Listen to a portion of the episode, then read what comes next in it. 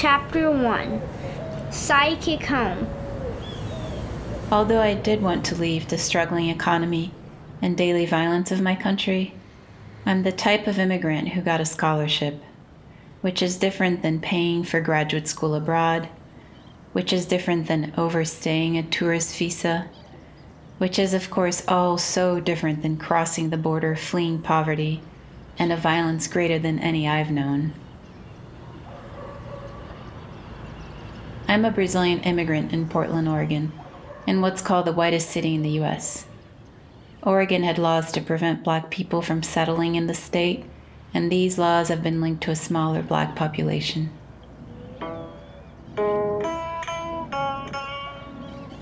My family barely squeaked into a rapidly gentrifying inner city by buying a house from a flipper who had done some pretty cheap updates.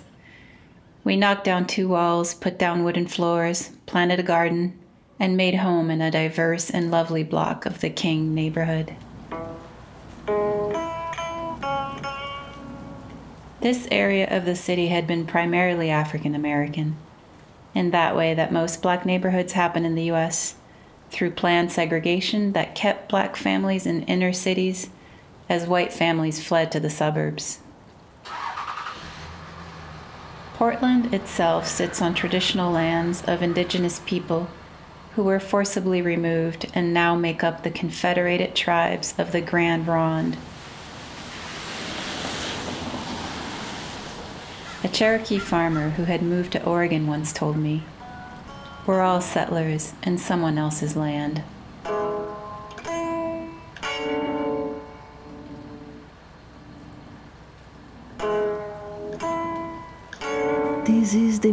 Of how my native tongue would shape English. This is how I feel like I sound in my head at times. If I had an accent, you would know I'm not from here.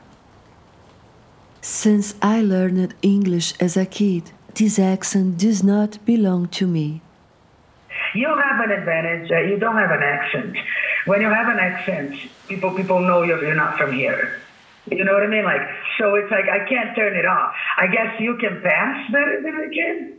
It took me a long time to identify as an immigrant because I wasn't aware I had in fact immigrated. Truth is, I live in between worlds, and by now I suspect it's a permanent home. Not my current physical home, but the psychic home I built as a westernized teenager in Brazil, who as a young punk secretly loved Brazilian music and culture. I checked in with my old friend Cris, a Brazilian immigrant as well, to see what her thoughts would be. I'm Cris Siqueira. I'm a filmmaker and historian. Been living in Milwaukee for since I was 30 years old. The way that I'm perceived in America is completely different from the way I'm perceived in Brazil. And I feel like I'm two different people. I'm much more comfortable in my Brazilian skin than I am in my American skin. In an essay called In the Closet of the Soul, Alice Walker says she believes that to attempt to function as only one when you're really two or three leads to psychic illness. Então a gente se fala depois. Falou, lindinho. Um beijão pra você. Beijo, fofa. Tchau, tchau. So many of us carry around conflicting identities. A feeling much like moving into a gentrifying neighborhood, navigating the original stories of the place, adding new ones, and as gentrification escalates, feeling alienated but being home. You know, since the gentrification, I just don't, uh, I don't know. It's a lot nicer around here you know, just more opportunities to try more things. There's a lot more businesses around that are really good, you know, that I would have never, you know, come into contact with, you know. But it is very crowded. And it, it just seems like there would be a limit to how many people you want in your city. And it seems like they don't care. Just there's building and building, and people are coming and coming, and and I don't know where it ends, and it's uh, really overwhelming to me people everywhere, dogs everywhere, Subarus everywhere, Priuses everywhere. I don't know. It, it just seemed to be a different breed of people, you know. It's, uh, I don't know. I think in like 15 years, I might not even leave my house, you know, because I won't understand how this world works, you know. That's Bobby. He lives next door. His backyard oversees ours. We did plant bamboo for more privacy, but that's gonna take years.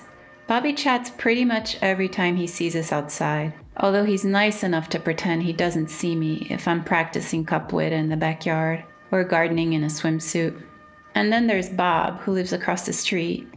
He's retired and likes to have people drop by his house to chat. There's a little place down the street here on 7th and Knott, a little coffee place. Everybody's lined up on one wall. They all have their computers in front of them. And honest to God, it was quiet as a graveyard and they looked like a, what do you call it, gravestones. It's really what it looked like. And that's, that's what's changed. That's been some of the culture shock for me. This is the 32nd home I've lived in. Having moved so much, I've not had opportunity for the kind of community that's connected to place and built over time. Convinced I could fast track it for once, I picked up my microphone and spent the year mostly interviewing my neighbors, reflecting on how we settle, the larger forces at play, how we fit in, how we make community or not. Oh, come on! We need a little four in the back of the truck over there. Mom at the back of the truck. You want to join us? We we got some chairs and some water and some sticks. So it's going to be audio? Yeah, it's just audio. Kind of like the. I'm not sure about that. You're not sure about that? Yeah. Have you ever listened to a um, an Audiobook? audiobook? Yeah, I literally have like, I'd say about 20 on my iPad. Yeah, so basically it's someone reading a story and then it's recorded on a electronic device that can be, so it can be replayed. Oh, it's like a story. Just a story. Someone's Yeah, you telling. take the audio and then you take them. Then you take a scene. Is that your megaphone? It's a microphone. Mm, what does that mean? Microphone? Why are you doing that? I'm, Why, why did you get it? I'm recording sound. Oh. It's okay if I you to give me some time. Can you even hear us? Well, I can hear you with my ears, but this thing is recording you guys. On our little northeast Portland block, there are 12 children, two affordable rentals, four black owned homes, four white owned homes, and two half white. One with a first generation Vietnamese mama married to a white man, and the other with me, a first generation Brazilian mama married to a white man. Of the three Black Lives Matter signs, none are in black homes. Yeah, I can make us. I can make us some swords. I was gonna say that. I can make us all some wooden swords. light waves, hours in the sun, listening. Young proposes that Tell me about the the many contains the unity of the one without losing the possibilities of the many. My name is Carolina, but Carolina works, and this is I See You.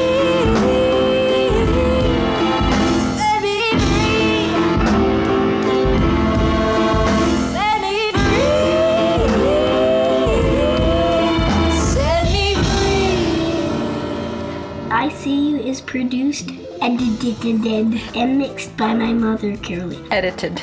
Edited it. Just edited. Edited it. Edited. Special thanks to our Northeast Portland block with their patience with my mother's microphone. This project got off the ground with the Regional Arts and Culture Council grant and Caldera's 2018 Artist Residency. Thank you. Obrigada to Cris Siqueira and to Joana Secato. Thank you to Jesse Stevens for voiceover and interview post production, as well as mastering. Music from Wonder Swan, Italics, and Gunther, used with permission from Oligopolis Records in Portland, Oregon, Set Me Free by Lowleaf, and Totality by Iman Omari were used with permission from Fresh Selects of Portland, Oregon. I shaped my story with your music. My gratitude to each of you. This series is for our children. I suspect at some point you'll deal with your own multiplicity and sense of belonging, so I leave you some clues for your journey. And thank you, wherever you are, for listening. It is my hope that you feel seen. Tchau!